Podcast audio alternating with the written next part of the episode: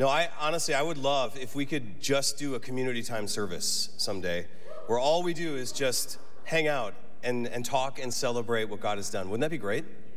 Maybe we could do that. Anyway, hey, uh, good to see everybody. I'd like to open today with a scripture from Ephesians 4 and 1 Corinthians 15. It'll be on the screen. Uh, this is the word of the Lord. now, these are the gifts Christ gave to the church the apostles, the prophets, the evangelists, and the pastors and teachers. Their responsibility is to equip God's people to do his work and build up the church, the body of Christ. This will continue until we all come to such unity in our faith and knowledge of God's Son that we will be mature in the Lord, measuring up to the full and complete standard of Christ. Then we will be no longer be immature like children. We won't be tossed and blown about by every wind of new teaching. We will not be influenced when people try to trick us with lies so clever they sound like the truth. Instead, we will speak the truth in love, growing in every way more and more like Christ who is head of his body, the church. He makes the whole body fit together perfectly, as each part does its own special work. As each part does its own special work, it helps the other parts grow, so that the whole body is healthy and growing and full of love. So, my dear brothers and sisters, be strong and immovable. Always work enthusiastically for the Lord, for you know that nothing you do for the Lord is ever useless. Amen? Amen. Hey, good morning, everybody. It's good to see you. Uh, just a couple quick things before we get started. Last week was great for a lot of reasons, but one big reason was it's our friend Doug's birthday this past week. So, Doug, we love you. Happy birthday. It was also uh, Rod and Lori's 46th wedding anniversary this past week. Lori, you made it. I would just round up to 50 from here, okay? So, uh, and then also, if you didn't know, we have a new serve, first time serving today. Our friend Ramon is serving in back for the first time. Everyone turn around and say hi to Ramon. uh, we love when, uh, when people choose to call this place home and choose to make it home by serving it. And so, thank you, Ramon, for doing that today. We're really grateful for you. All right, uh, so great to be back with you in the greatest city in the known world, La Crescenta. If you didn't know, Rebecca and I, Pastor Rebecca and I, were uh, and the kids, we spent the last week down in the great state of Mississippi, uh, at Clinton, Mississippi, just outside the state capital of Jackson. Rebecca's parents uh, lived there, and she grew up there. And it had, it had been three years since the kids had seen them because of COVID and schedules. And so we said, enough is enough, we're heading south. And it was amazing. So many playgrounds, no traffic ever. It was awesome. Uh, so many playgrounds, no traffic, so many walks, so much sweet tea, and Jane, so many Hallmark movies at night, okay? I'm just saying. I watched one last night too, and it just warmed my heart. I will talk about it after service, okay? But it was, it was, uh, it was amazing. My boy, my boy Ford, even at the end, uh, when we were leaving, he was just lamenting in the car, saying, No, can we just stay another day? I don't want to leave Gigi and Pop. And, uh, and so we're so grateful. But Anyway, I just wanted to let you know how much we appreciated the opportunity to go. If you didn't know, the, the church office was closed this last week, allowing all the staff to be able to just spend time with family and just kind of enjoy the season leading up to Christmas. And so it was much needed. I missed you, but it was much needed and much appreciated. So that was Thanksgiving. But what about y'all? How was Thanksgiving for you? It was good? Yeah? Okay. Uh, best dinner item? Anybody? Gravy. I, I track. That feels good. All right, what do you think? Norm, what was the best dinner item for Thanksgiving? The best dinner item.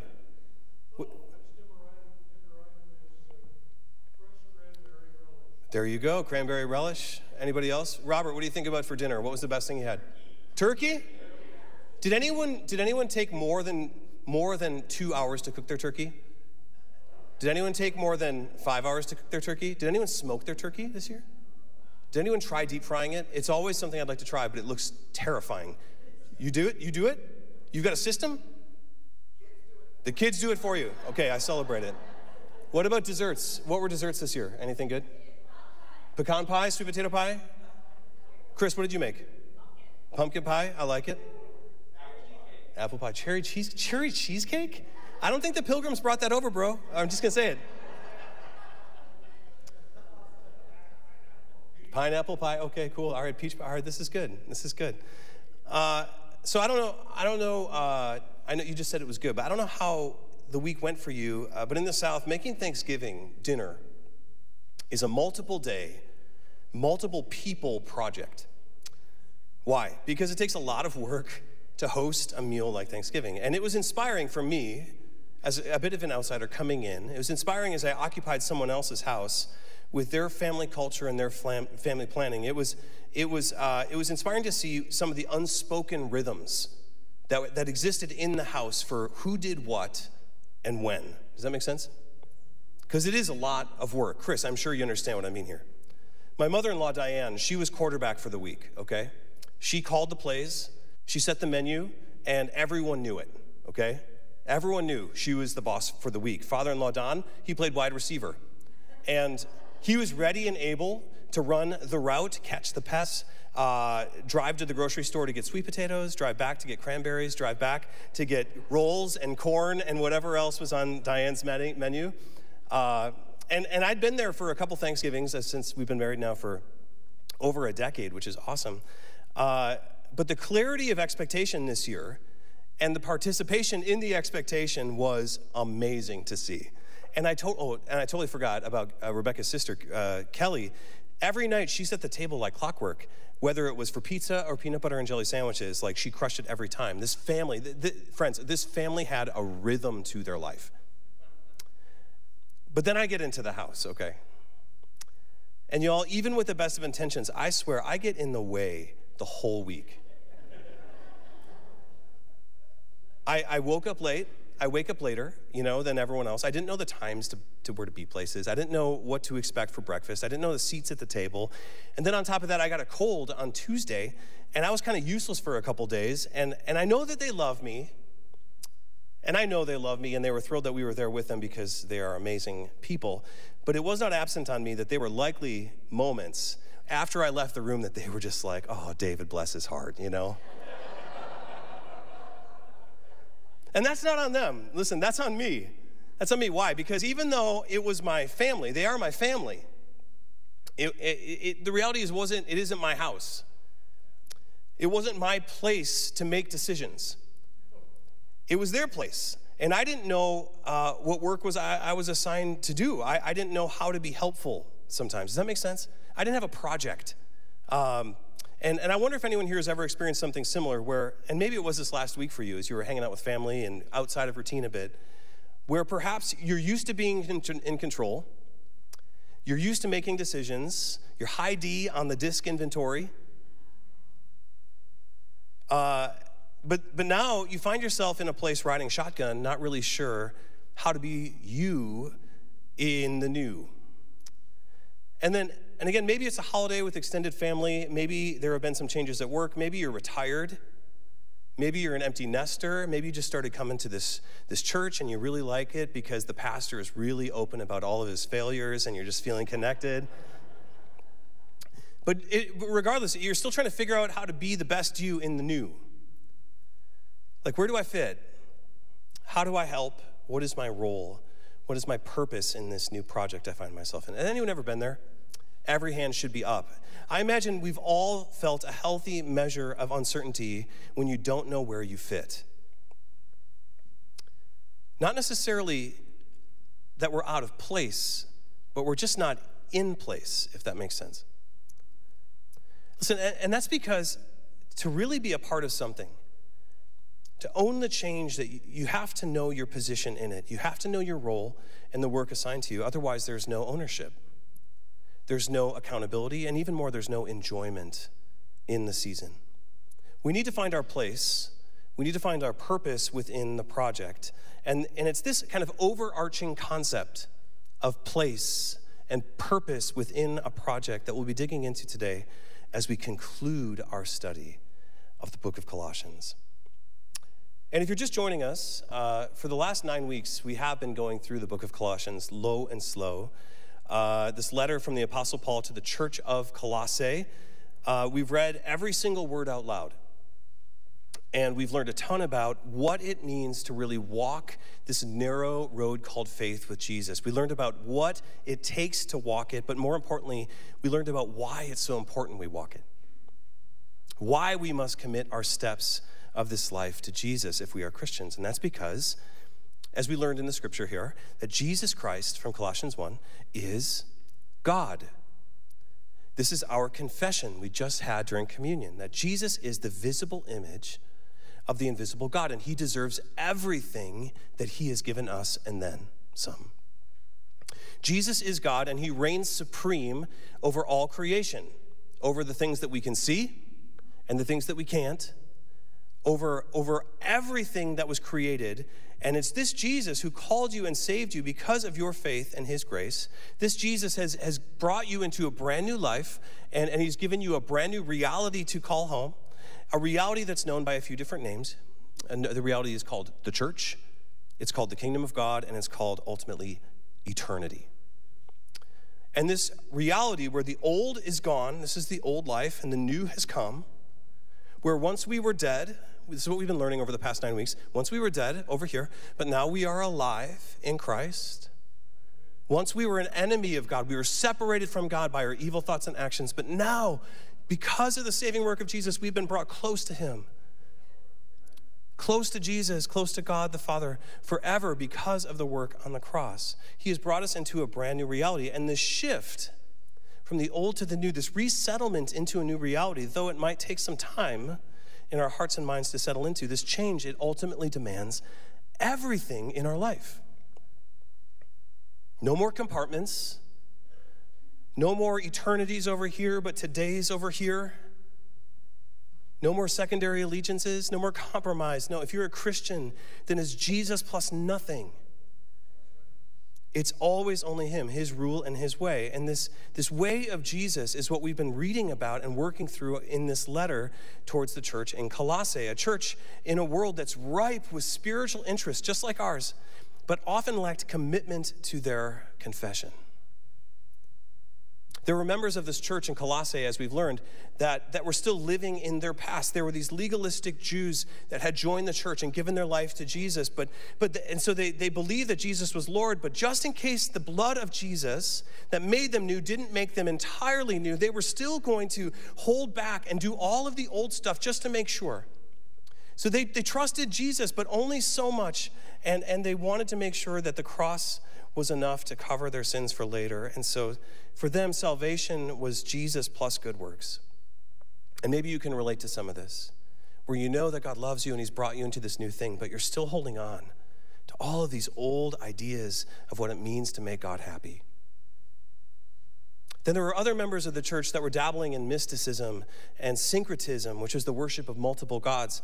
And they were walking this line believing that Jesus was God, but so was Zeus so was Artemis, so was Aphrodite, and, uh, and, and, and don't forget the angels and all the other the spiritual powers of the world. And so while they believed in Jesus, they also continued to worship their former gods, just in case Jesus wasn't big enough to cover every part of today. And let me expand on that for just a minute because where the Jewish converts to the church in Colossae had doubts about Jesus for eternity, you know, they hustled to be righteous enough on their own. The mystics had doubt about Jesus for today. So they kept on worshiping their former gods that, had, that they believed brought provision, daily provision, fertility, sun, rain as a backup. And this was the church culture to which Paul was speaking into when he wrote in chapter 1 that Jesus is supreme. That Jesus has no equal or rival, verse 16, and that through Christ, God created everything in the heavenly realms and on earth. He made the things we can see, the things we can't, such as thrones, kingdoms, rulers, and authorities in the unseen world. Everything was created through him and for him. This is verse 19 of chapter 1. For God in all his fullness was pleased to live in Christ, and through him God reconciled everything to himself. He made peace with everything on earth, in heaven and on earth by means of Christ's blood on the cross. Paul was saying, y'all, and he's saying to y'all, Jesus is the boss.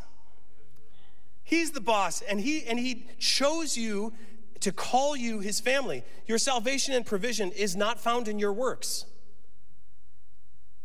Your salvation and provision is not found in some other fake, counterfeit pursuit or God that you used to pray to. No, you're saved into a new reality. a whole new world from here to eternity because He said so, because He made peace with you. Your place, your position, your purpose with God has nothing to do with you and has everything to do with Him. Your only job, this is from Paul, your only job, your role in response to this update in reality is to live faithful. To live faithful. And he breaks down living faithfully over the course of these four chapters. And I just want to give you a couple uh, examples of what he meant. Um, it won't be on the screen, but just if you're taking notes, so here the, here's the chapter and verse. So in chapter 2, verse 6, Paul says, And now, just as you accepted Christ Jesus as your Lord, you must continue to follow him. Let your roots grow down into him and your lives be built on him. Then your faith will grow strong in the truth you were taught. Then, chapter 3, verse 1 says, Since you have been raised to new life with Christ, set your sights on the realities of heaven where Christ sits in the place of honor at God's right hand. Think about the things of heaven, not the things of earth. This is faithfulness. For you died to this life. You died to this life, and your real life is hidden with Christ in God. And wherever you do or say, do it as a representative of the Lord, giving thanks through him to God the Father. And one more, chapter 4, starting in verse 2, says, Devote yourselves to prayer and with an alert mind and a thankful heart. Thanksgiving, huh? Pretty good.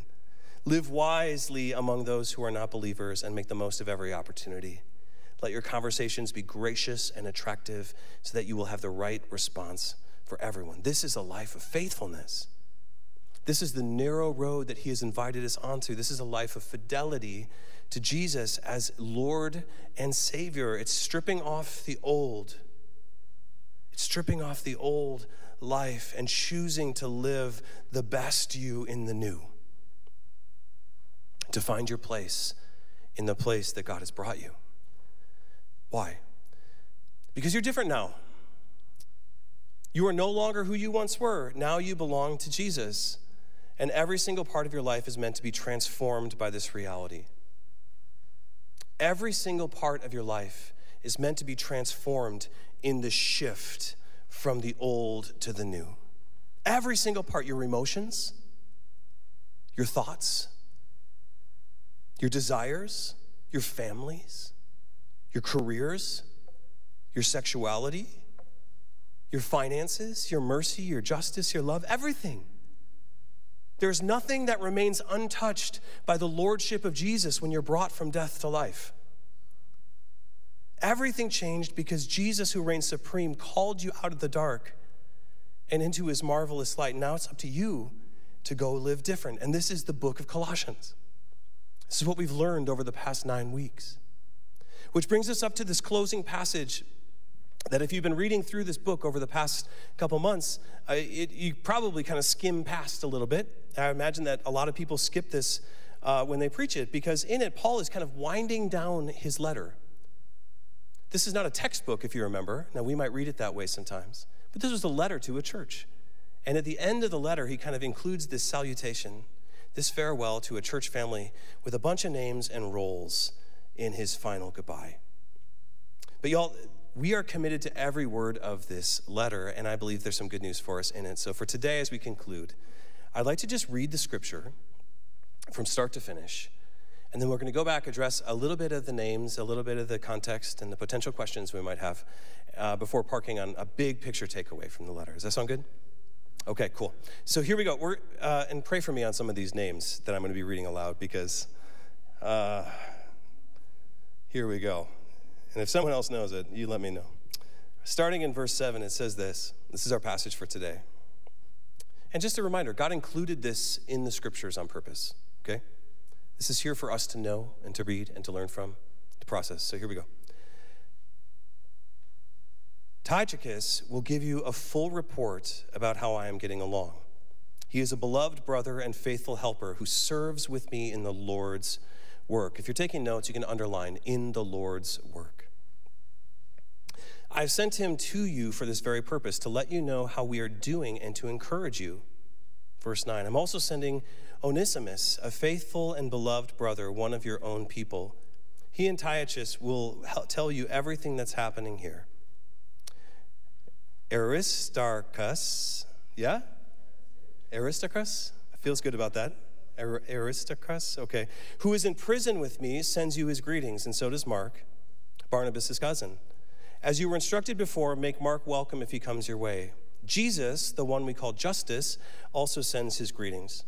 These are the only Jewish believers among my coworkers. I love that, among my coworkers. They are working with me here for the kingdom of God. And what a comfort they have been. Verse 12 Epaphras, a member of your own fellowship and a servant of Christ Jesus, sends you his greetings. He always prays earnestly for you, asking God to make you strong and perfect, fully confident that you are following the whole will of God. I can assure you that he prays hard for you and also for the believers in Laodicea and Hierapolis. And just so you know how these, how, so you've, there's a lot of cities that have come up in here. I've got a little map. Gavin, can you, I think it's the last slide. Can you just do that real quick? I just wanted to show you kind of where things fit within this whole world. So the Mediterranean is the blue underneath, okay? This is, uh, and then we see Colossae on the bottom, highlighted, Laodicea, and then Hierapolis is right above it. So it would be kind of like saying to the brothers and sisters of Pasadena, La Crescenta, and Sunland, okay? Does that make sense?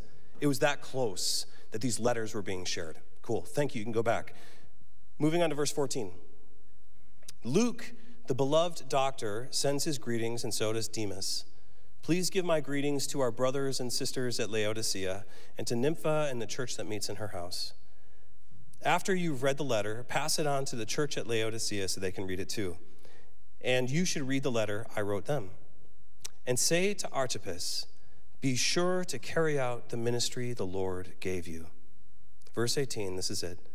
Here is my greeting in my own handwriting Paul. Remember my chains. May God's grace be with you. This is the word of the Lord and the end of Colossians. Now, what do we see? What are some things? Well, I'd like to I'd like to walk it through a filter of three concepts or three words as we kind of look back on this section. And the three words are people, purpose, and project. Who were the people? What was their purpose? And what was the project? the people, the purpose, and the project. So Let's start this and kind of filter it through verse, starting in verse 7. The first person that Paul mentions is a guy named Ty, Tychicus. Tychicus. We're going to call him Ty for now, okay? And, uh, and while we don't know a ton about him, he's actually mentioned uh, a number of times throughout the New Testament. If you're taking notes, he's, he's mentioned in Acts chapter 20, Ephesians chapter 6, and 2 Timothy chapter 4. Um, and in every reference that he is given, he's, he's mentioned with this glowing recommendation from Paul. This guy is a beloved brother, a faithful helper who serves with Paul through encouragement and being a messenger. This was his purpose in verse 7 in the Lord's work. The Lord's work. Now, quickly defining terms for the Lord's work. What do we mean by this? When we see the Lord's work, it can be referred back to what we say is the Great Commission which is in Matthew chapter 28 and extended into Acts chapter 1, where Jesus says, in support of Colossians, which is amazing, where he says that all authority has been given to me. Now go and tell the world about me. Make disciples of your neighbors, make disciples of your family, make disciples of your, of your friends, your city, of the people you don't want to be around. Make disciples of everyone, the nation, the state, and the world, and baptize them into this new reality and then send them out to do the same. This is the Lord's work. The holy project of redemption and salvation and reconciliation, all because of God's great love for the world. And Tychicus, he, he knew the project and he found his purpose in it. He was a messenger and he was an encourager. Paul was playing quarterback, okay? He was QB and he was charged with giving a full report of all that was happening in Rome because Paul was in prison in Rome at the time. So this is people, purpose, project. The next name we see is Onesimus, and this is, gets, gets a little interesting. A little backstory on Onesimus. Onesimus is actually a runaway slave uh, of a guy named Philemon. Has anyone ever heard of the name Philemon? Right, pretty cool, right? So Philemon has a book of the Bible named after him, and he was also believed to be the wealthy Christian of which the church of Colossae assembled in his house. Isn't this amazing? And so Paul here is saying that he's sending Onesimus, who was once Philemon's slave. He's sending Onesimus, and he's saying that Onesimus is a faithful and beloved brother, one of your own people. And Tychicus, the encourager, he's sending them both to again catch you up on everything that's happening. Now, if anyone had any tensions with how Paul addressed slavery a few weeks ago, I hope this puts your mind at ease because he's essentially saying to the owner, Philemon, who is hosting the church in his house, he's sending this letter and he's saying, um, Listen, Onesimus is one of your own. He is one of you, he is a faithful and beloved brother, and he has a message for you. He is no longer a slave, he is a brother. This is his purpose within the project. Amazing, right? Next, Aristarchus. There we go, Aristarchus. I actually looked it up this morning on Google how to pronounce it, and I wrote it phonetically in my notes, so it's Aristarchus. Aristarchus. Okay, here we go. So, our Aristarchus, Mark, and Jesus, also known as Justus, these guys are also co workers in the Lord's work with Paul. Interesting detail in verse 11 is that they were the only Jewish believers among his co workers, and this was a great comfort to Paul. Verse 12, we see Epaphras. Epaphras was, if you remember from chapter 1, he was basically the pastor for this church in Colossae. So while it might have met in Philemon's house, Epaphras was the pastor and he was the leader, and he's the one that reached out to Paul for insight in the first place, which is why we have the letter to the Colossians. And Paul is saying that Epaphras always prays for you. He's always asking God to make you strong and perfect and following in the whole will of God. This is his purpose. He is a leader, he is the shepherd within the work of God. Now, down to verse 14. Luke, the author of Luke and Acts, the book of Acts, sends his greetings. So does Demas. Then Paul asks that this church, that his greeting would be passed on to other local churches in the area, one of which was meeting in a, in a house, uh, a woman's house named Nympha. And, and I just hope you see this that every name here listed matters to the kingdom of God. Every name here matters and has purpose within the project of redemption of the world. Every name has a purpose within God's work, and we've got one left. And this is my favorite in verse 17. Just before this epic farewell of Remember My Chains, may God's grace be with you, Paul says this to a guy named Archippus. And it's this instruction we're going to kind of park on for the rest of our time as we look at people, purpose, and project. He says, Archippus, be sure to carry out the ministry the Lord gave you. Be sure to carry out the ministry or the role the position, the purpose that the Lord gave you. Now, what mission, what ministry, what role, purpose, or place did the Lord give Archippus within the greater project of God? We have no idea. But you know what? Archippus did. And Paul was writing to remind him, and through it, ultimately remind us of that same call go and do the work. Go and do the work the Lord gave you to do. Go and do the work the Lord gave you to do. Your place, your position, your purpose within the project of salvation. And it's important for us to remember that the work given to Archippus and to us by God, it's not done with some, with some uh, motivation or, or hope of trying to earn our place over here, right? The work that God gives us doesn't get us over here. We do the work because we're already over here.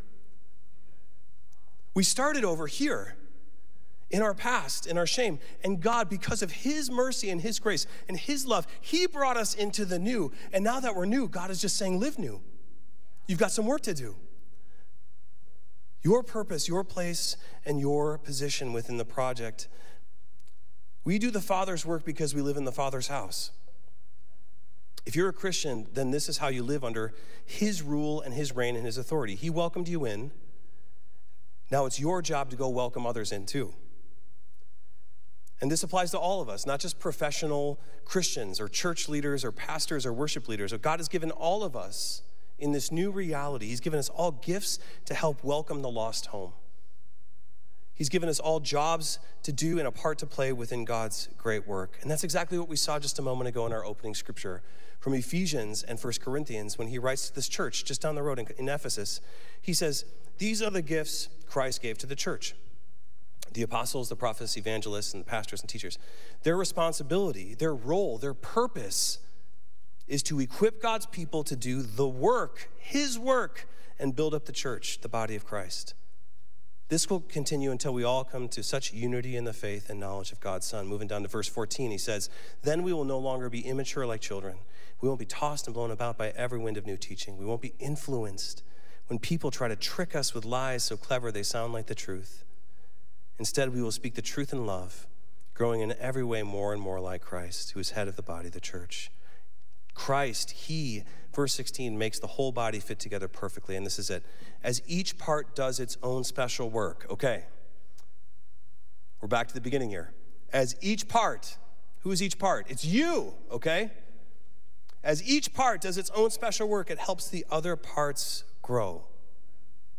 As you all do your own special work, you help the other parts grow so that the whole body is healthy and growing and full of love. So, my dear brothers and sisters, as I speak this over you, be strong and immovable. Always work enthusiastically for the Lord. For you know that nothing you do will, for the Lord is ever useless. God welcomed you. Now your job is to help welcome others in ways only you can. And I know that this might be a shift, but friends, you have the rest of your life to work this out. Seriously, this is why you're still here after you got saved, because what's the point otherwise? Why would you give your life to Jesus then have to wait around to die unless your salvation for eternity was intended to also bring about a righteous purpose for today? This is why we're here from Ephesians 4 16, one more time. As each part does its own special work, it helps other parts grow so that the whole body is healthy and growing and full of life healthy, growing, full of love. This is the work. And we all have our part to play. We've all got some work to do to build up the church in unity, to share the message of Jesus with humility, and to worship passionately. We all have work to do. Luke was a doctor, Onesimus was a slave, Epaphras was a pastor, and Paul was a prisoner. Still, they all found their purpose and their place within the project of God. How? Because they knew that nothing you do for the Lord is useless. No person on God's team ever sits the bench. We're all starters, friends. We're all in the game, whether we know it or not. But this means, friends, we got to be ready to make some plays. We all need to, like the list of relatively unknown names of Colossians 4, we need to wake up to our purpose in God's project. Or maybe better said, we need to discover the way our life is best used in showing the world what God is like, and then spend as much of your life doing that. We need to discover the ways God is most obviously seen in our lives or revealed through us, and then do that faithfully in all things at all times until we die. Now, what does this look like? as we close, we're getting, we're getting close. How can we discover who we are or our purpose in this grand work of God? Some of you might be thinking, listen, I, I, I would change oil for a living. What, what are you talking about? Like, where's my purpose in this? Or, you know, I'm, I'm a student, or uh, I'm, I'm in between jobs, or I'm, I'm still trying to find one, or, you know, I'm, I'm trying to figure out life. I don't even know what's, what's happening. How, how, can I find my, how can I find my way? Well, it's really just two quick things. If you're taking notes, you can write these down. And it's just two quick things. If you want to, to know where you fit, your purpose, if you want to know where you fit within God's work, it starts with simply opening your eyes. Seriously, just, just open your eyes and look around at the place God has you. Where do you spend your time? Think about this for a moment. On any given week, where do you spend the most of your time? Who's there? Where do you spend your time? Work, home, school, freeway, church? All of the above? Because it's there, where you are, that God wants to use you in His work. God wants to use you where you already are and in the things you already know to make Himself known to the world. He does. And there is no job too small. Friends, Onesimus was a slave, right? And he still had purpose in God's work. Now, what about you? First step is opening your eyes to see where God has you. From being a student at school, a parent at work, a rocket scientist doing space stuff, an empty nester trying to figure out what's next, or a guy like me visiting his in laws for Thanksgiving. Listen, God wants to use you for his work, to carry his message wherever you are and to whoever is there. So that's first, open your eyes to where God has you. The second step before we close is this as you open your eyes, you need to begin to open your heart to say, God, use me. Say, God, use me. Can we just say that together, real quick? There's something about reciting together. So say this together with me aloud God, use me. One more time. God, use me. One more time if you mean it. God, use me. This is what it takes to be faithful. It's opening up your heart to the reality you've received that you are not here, you are now here.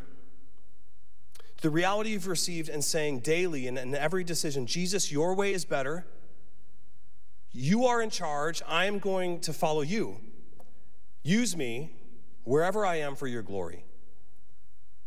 From a weekend meal with family to church on Sunday to leading teams at work on a Monday to sweeping floors on a Tuesday, all it takes is saying, Jesus, you are in charge. Use me in this moment for your glory.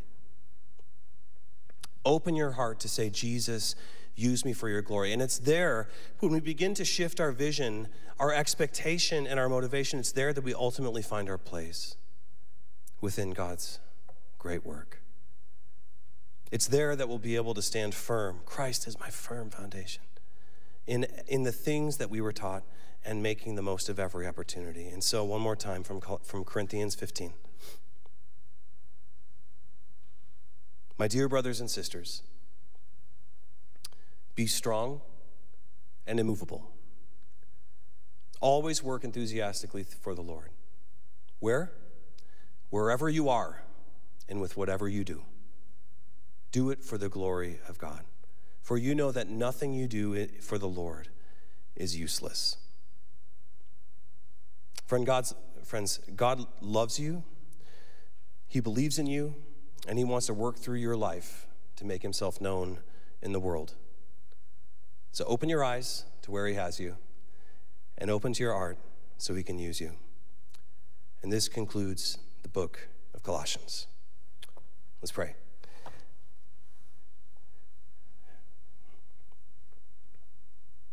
Jesus, we're grateful for today. We're so grateful that you love us and that you have called us to more than just waiting around to die. But God, you want to use us for absolutely eternal and unbelievably incredible things this side of heaven, God, that you want to use our life. You want to use our good stuff and our bad stuff. You want to use like the, the, the past, the present, and even the future for your glory, God. It's just totally amazing. And, and I just want to thank you, Jesus, for that. I just want to thank you that you love us and you believe in us enough to invite us into your work to give us a purpose within your plan and your, and your project. God, we celebrate the project. We celebrate that you are good and you, and you love us so much that you came to earth even as this omnipotent, supreme God named Christ, that you came to earth and you took on human skin and you went to the cross so that we could be made new, God. We, we, we celebrate the, the, the project of salvation but God, today I just I just want to thank you for our purpose within it. God, that you that you have brought us from dark to light to live as light in a world of darkness. So God, we ask that you would just give us the courage to shine bright wherever we are. And God, that we would use whatever we do to help make you known to the world around us. God, we know that the church the kingdom of God, eternity God, this new reality we occupy. It is, it is now our home. And so, God, we ask that you'd help, our, help us just find our place in it. And even in the shift, God, that we'd be able to settle in and really commit as much as we can to making you known in the world, that we might show the world what you are truly like. And so, Jesus, we just love you and we thank you for today. We ask that this message would just continue to be a reminder, God, that everyone matters. Every name matters to God, to you. Every story matters. And God, you want to use all of us. You want to use us all in such massively huge ways. And so, God, just let that message sit on all of us today. that we're all a, a, a people in this project and we all have a purpose. God, help us find that purpose today. And so, Jesus, we thank you for this letter to the Colossians. We thank you for the work of Paul as he has uh, brought this instruction and this clarity to us today. And uh, Jesus, we ask that you just give us courage to follow. And so it's in your name that we pray. We all said,